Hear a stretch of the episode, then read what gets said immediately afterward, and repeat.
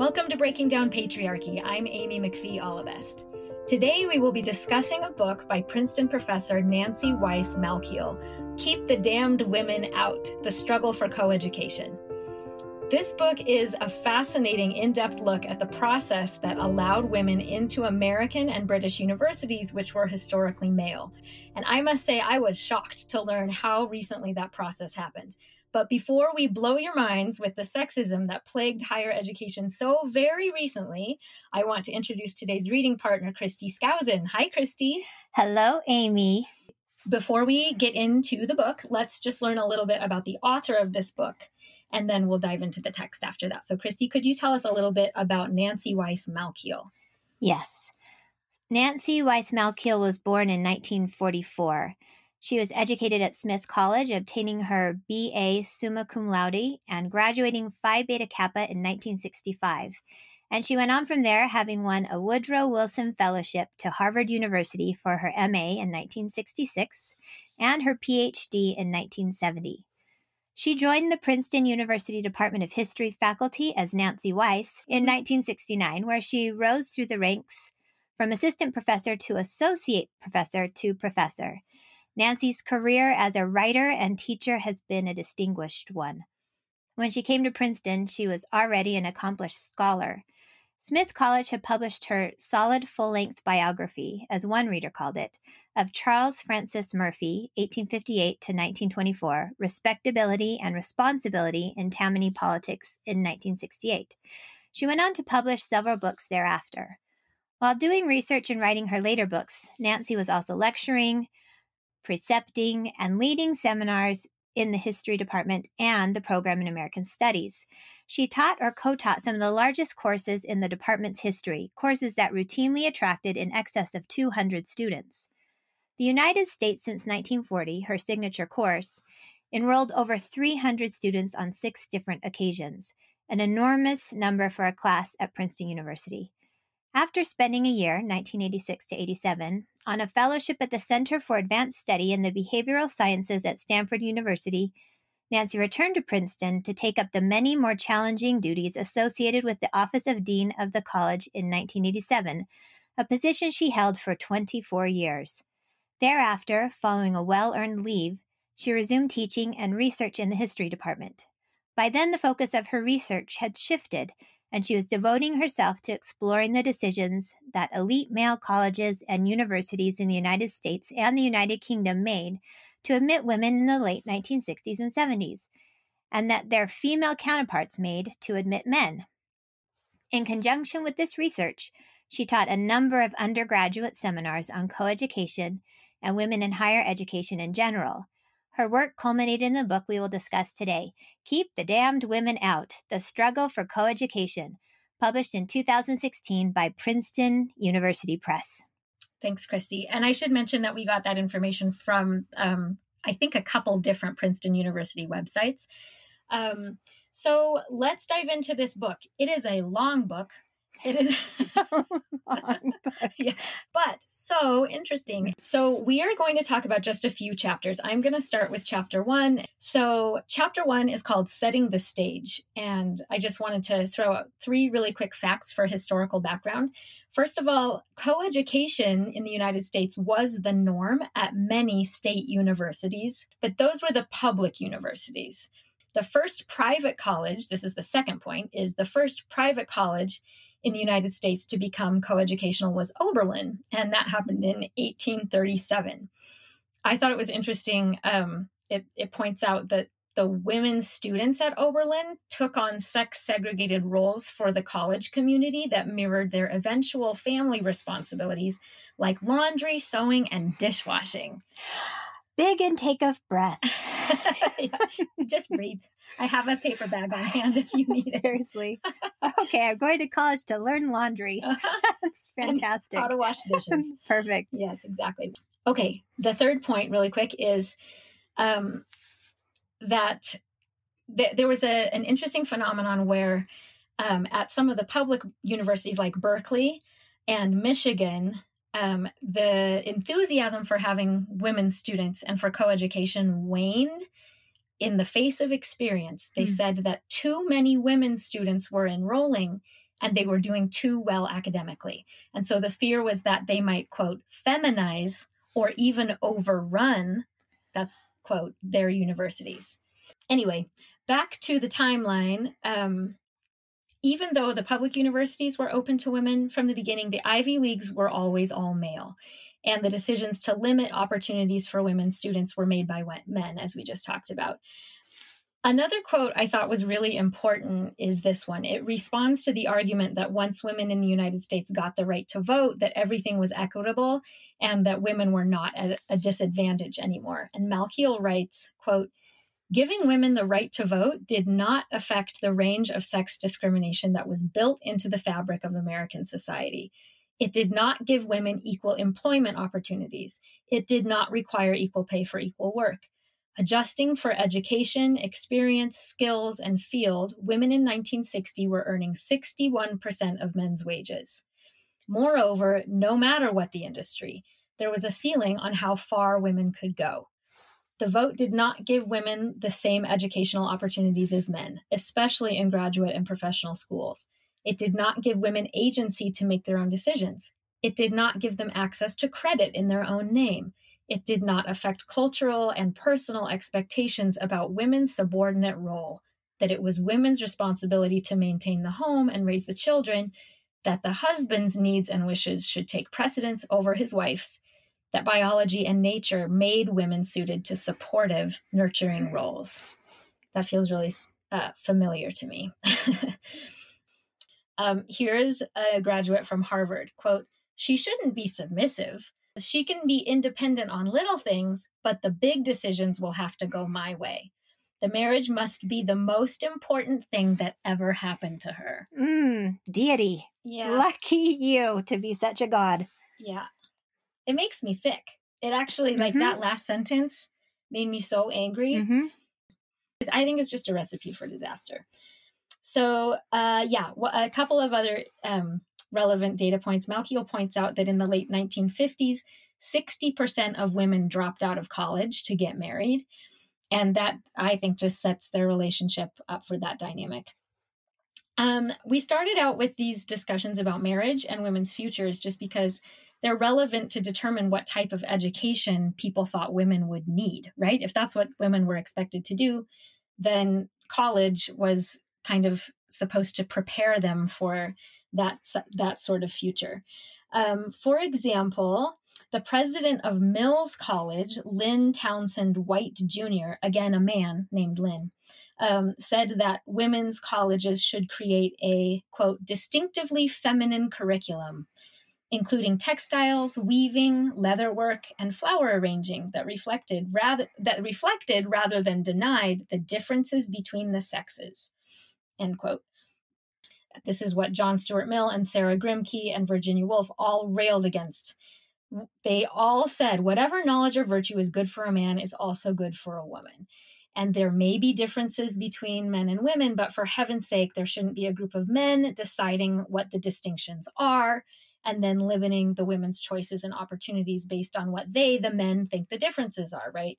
So I just think we should be encouraging all our children, boys and girls, from the moment they're born to be interested in all the fields of learning and exploring everything and to feel confident in any endeavor that interests them. And then they'll choose what they'll choose. And maybe more girls will end up choosing textiles. Sure. Who cares? Great. That's great. And maybe boys will end up, I don't know, maybe more boys will be firefighters. That's fine. Right. But to use the argument that men and women are different, which they are, and therefore men get to make the choices for women, that's where I draw the line. Yeah, that re- that really resonates with me. Okay, I think you have the next chapter. That's all I got for chapter 1. So if you want to take it away. I will take it away. We'll head to chapter 3. Uh, the title of chapter three is Yale Girls Are People Just Like You and Me, which somebody actually said that, which is why it's the title chapter. So, this chapter is about the School of Fine Arts of Yale admitted its first degree candidates in 1869 and awarded the first Yale degree to a woman in 1891. So, I think this goes back to kind of what you were exploring earlier because Yale wasn't officially co ed until 1969. So, that that really surprised me that women were given educational opportunities as early as 1869, mm-hmm. which was much earlier than I thought. Um, most likely, now that we've talked about this, they were being taught how to do laundry and dishwashing. I don't know, but most likely. Um, and then I'm also surprised that the process to make coeducation official took so many years. Uh, Yale was officially fully co ed only three years before I was born. So that's basically in my lifetime. And that kind of blows my mind. This next part kind of talks about the reaction that people were giving as Yale was trying to move to a coeducational model. Okay, so one one point in the book reads this. And gentlemen, let's face it, charming as women are, they get to be a drag if you are forced to associate with them each and every day. so bad. Think of the poor student who has a who has a steady date. He wants to concentrate on the basic principles of thermodynamics, but she keeps trying to gossip about the idiotic trivia all women try to impose on men. So, uh, yeah, this just strikes me as sad and lazy thinking. I mean, other than being completely offensive. That's a hard one. Yeah, that is a hard one. In in a Yale Daily News article, one male student said, "What happens when you go to a men's school is you forget how really good girls can be. You get entangled in a weekend to weekend existence and you become a product of it. You lose sight of the simple fact that girls are people just like you and me. Instead, they become things to play with on a lot of days, things. So mm. I really appreciate this man that's trying to see, whoa, you know, this is the paradigm that's been running kind of unconsciously for me. And and I do appreciate that it's moving in the direction of including women and valuing them in a new way. But it is also just really disheartening that that it takes so much like mental gymnastics work for men or this man, I should say, to to kind of see women women in something other than just as a thing, mm-hmm. as a thing to that's on a certain day that's useful for me for this one purpose, you know, and wow, it's revolutionary for me to think, wow, uh, you know, a woman is a person just like just like you and me, other man. right. okay, moving on to chapter five, which I will also cover. Um, it's titled A Penetrating Analysis of Far Reaching Significance. So now this goes into Princeton and its relationship with coeducation. Princeton was in the business of producing leaders, male leaders, and alumni had a strong investment in the young men who matriculated at the university whether they were sons or grandsons of alumni or excellent students from schools and communities to which alumni were deeply attached. So, this demonstrates to me the long-standing tradition and belief that women are destined to be in the home raising kids and being in charge of the household, while men are destined for leadership within the community. Um, and primary education is good enough to support this destiny, maybe even some higher education, but you know they'll leave those courses exclusively to homemaking. But higher education, these exclusive universities, was meant to train future community leaders. And leaders were men, and these men were supported by men who mm. went before them. So there was no female leadership that was looking out for women or making opportunities available for them. um, a member of the class of 1932 wrote from Cleveland, and this is now they're getting alumni feedback on uh, what some of the alumni think about the coeducation of Princeton. And, and one of them wrote, If Princeton goes coeducational, my alma mater will have been taken away from me, and Princeton is dead in all caps. and from Palm Beach, Florida, came a similar proposal. What is all this nonsense about admitting women to Princeton? A good old fashioned whorehouse would be considerably more efficient and much, much cheaper. And that's in print. And when the first women arrived at Yale, they were greeted by a banner hanging on the old campus, quote, if you must admit women, why this ugly bunch? End quote. So, I mean, again, such threatened reactions. And I do, I wonder, I want to talk to them and say, what's behind that? It's such bully behavior. Is it, are you just, a, you know, defending your territory? Is it out of habit? Is it fear of change? were men worried about losing their place? Were they worried about losing their purpose? It, I mean, I think if we're going to continue to work together and improve this, we have to understand what it is that's so so threatening. Um, I remember hearing some quote about if you want if you want to f- get somebody to fight you, threaten their identity. Mm. So, are you threatening their identity? Um, but the the the amount of anger and threat in these quotes are what stand out to me. And other, you know, I think I'm coming from a lovely place of saying I would like to understand you so yeah. I can work with you, but also I want to be clear that it's not okay mm-hmm. and that your words do have an effect mm-hmm. and they are incredibly harmful. And we are still paying the price for even even now for words such as these and that we still hear today maybe not as much and mm-hmm. but we do and in, i won't, won't go into it but we all know that we do. So now into chapter six treat yale as you would a good woman.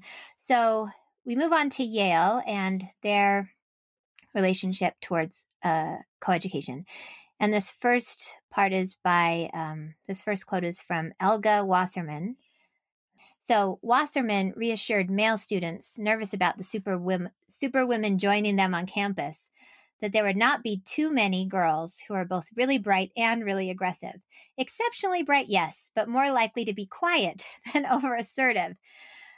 So this is just taking a different perspective, you know, in terms of threat. So we don't see them as objects, but now we're seeing them maybe as smarter than we are, uh oh, or too aggressive. Oh boy. Or what are we going to do? Again, like they're foreign objects. We don't know what to do with them in this academic situation. This feels uncomfortable to us. Mm. So at Yale, the basic approach to co-education, as the headmistress of the girls' boarding school, Milton Academy, observed, was to begin by treating the girls like the boys and see what happens. So here's another take, uh, you know, is again, what do we do? How do we handle these girls coming in? Well, let's just treat them like boys, mm-hmm.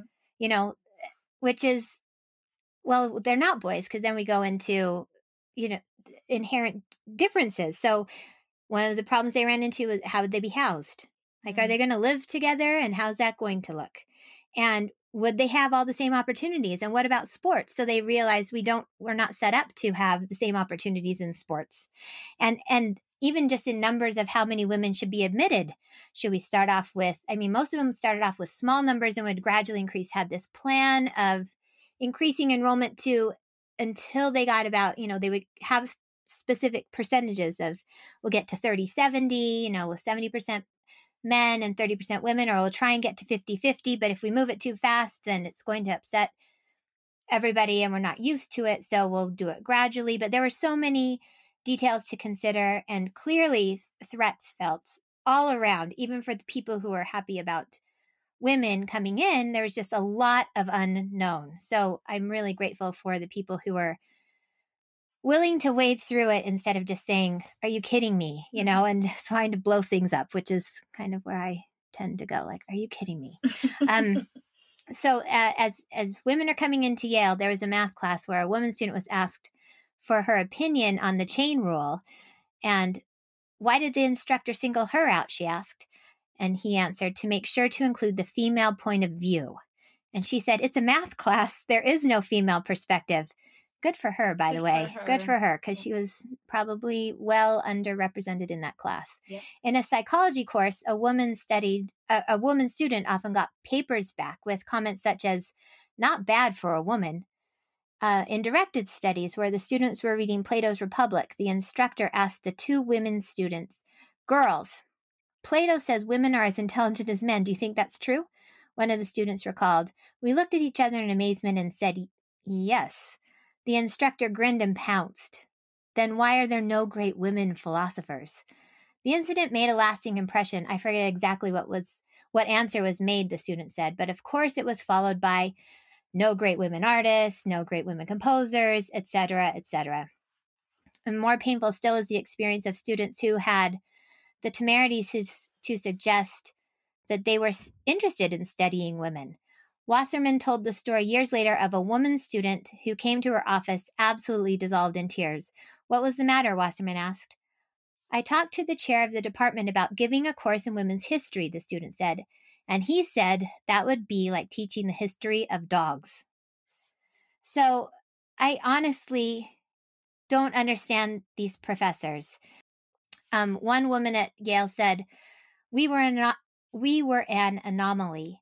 Laboratory specimens closely watched for our reactions under the stress of tokenism.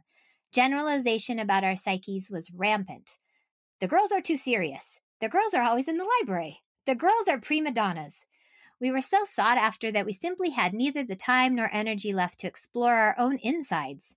We were comfort suppliers and ego boosters, receiving no reassurance in return, except in terms of our subjective desirability as mere females. Oh my gosh, just reading that out loud, that's hard. Absolutely. Okay, awesome, Christy. Um, I have chapters 19 and 20 about Dartmouth.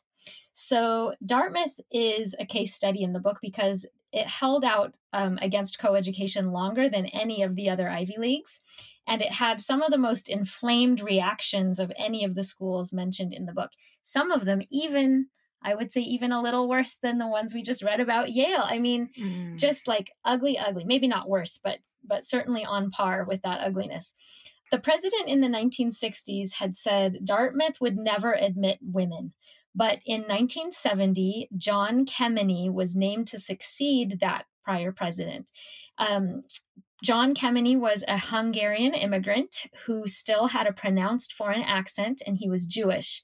And no Ivy League institution had ever appointed a president who was either foreign born or Jewish. Uh, President Kemeny made the announcement that they were going co ed in 1972. Unreal. Male students like to refer to their female counterparts as quahogs, which was a phonetic spelling of the quahog, which was a thick shelled clam. So it was a nickname meant as a derogatory reference to female genitalia. It was customary to see and hear the term in regular use on campus. In the spring of 1975, there was a competition which involved the rendition of original songs by each of the fraternities. So the entry from Theta Delta, which was sung to the tune This Old Man, consisted of 10 verses, five of which went as follows. I just cut out five of them and I included five. So it's to this old man. Our quahogs, they play one. They're all here to spoil our fun. With a knick-knack paddywhack, send the bitches home. Our quahogs go to bed alone. Our quahogs, they play three. They all have to squat to pee. And then the chorus again.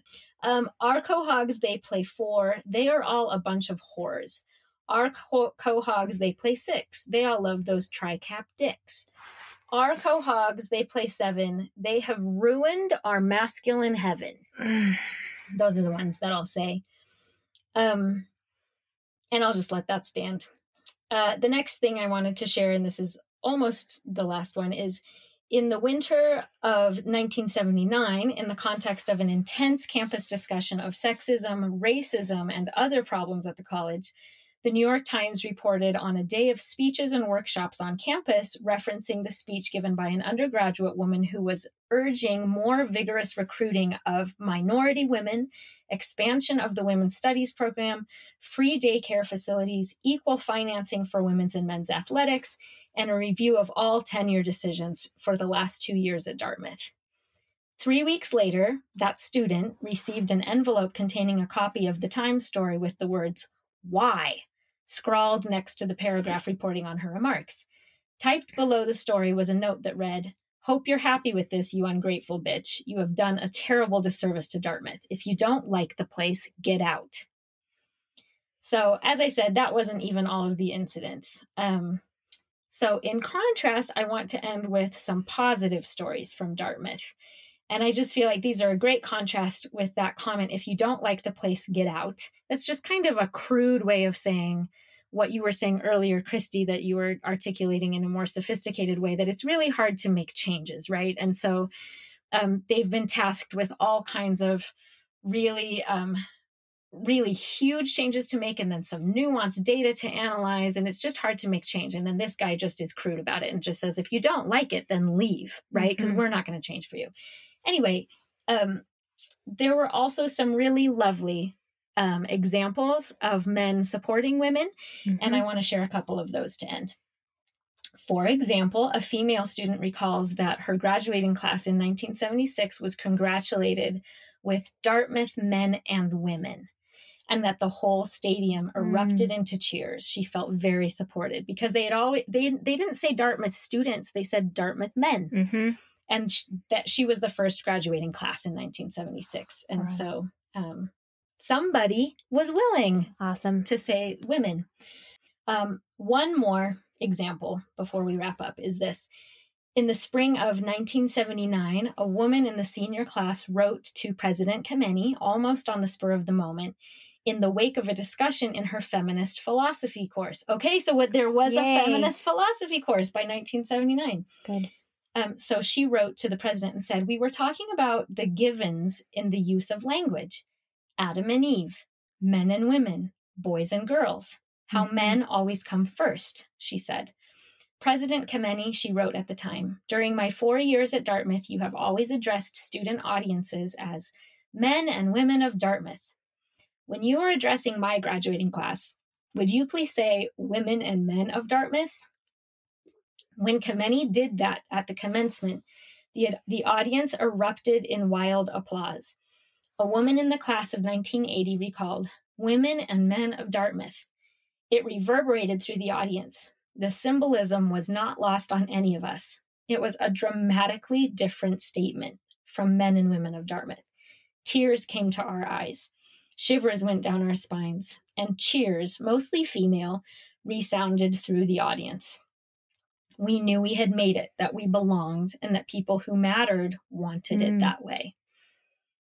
So, quickly, three points come to mind. Um, one thing is, it is still the same power dynamic, right? It's still a woman asking the man in power to please grant her request to show consideration and respect to women. And he could have said no, he could have said yes and then the next president could say no. like the power is still 100% in male hands. On the other hand, and my second point is like I just said, we inherit the system we inherit and we choose to do with it what we do. And so, given that President Kemeny found himself in the position of being the president of Dartmouth and he was asked to use the, the word women first, he had two choices to do it or to not do it to welcome women or to exclude them. And he made a choice that meant a lot to those women. Mm-hmm. So I was so impressed with him. Um, and then the third thing, as I reflect on that particular incident, but on a lot of the examples that we just read in all of our chapters, is that language really matters. Words matter. And it might feel small to someone who has never been in the position of being marginalized or mm-hmm. feeling left out but it can feel like a big deal to a person who has absorbed a message that they are second class their whole lives. Mm-hmm. Um, so we need to be really, really careful with our words. And I think I'll just make those my takeaways for the, the book as a whole. So as we wrap up the discussion, what's one of your takeaways, Christy?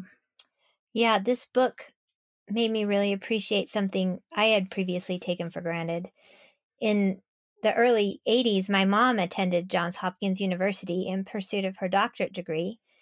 I was in second grade when she began her program there, and it was just jaw dropping for me to learn. It was just 10 years earlier, in 1970 71, that Johns Hopkins became co ed. You know, to think that my mom would not have had the opportunity to study there just 10 years prior is hard for me to even to even fathom as as a daughter of two highly educated parents, it honestly never crossed my mind that the opportunities for my mom to be educated would be any different than my dad's. And so I'm so grateful for the men and women who are willing to give so much time and effort to making this change. Um, because these were elite institutions with so much power, they really didn't need to change. They could have chosen to just stay the same and stay in to stay in power exactly how they were. And they could have dug in their heels and continued on in the paradigm they were given. But instead, they chose to be an example of inclusiveness and growth, which meant for me, little Christy Peary, it meant that I grew up believing I had every opportunity open to me. And this belief shaped how I thought of myself and how hard I worked and my confidence growing up and how I saw myself in the world. So I'm really grateful. I'm sure glad that little Christy Peary grew up to be exactly the way she did. um, and I absolutely agree. I I have new gratitude too for the whole process. And I'm grateful that as my daughters apply to college, they can apply anywhere they want. And I had never Mm-mm. been thought to be grateful for that nope. before. And I just have, um, yeah, like like you said, it just blows my mind that that was such a recent development. I had no idea until we read this book. So thank you so much for being here, Christy. I'm so grateful. As always, I learned so much from you, and I so appreciate you taking the time.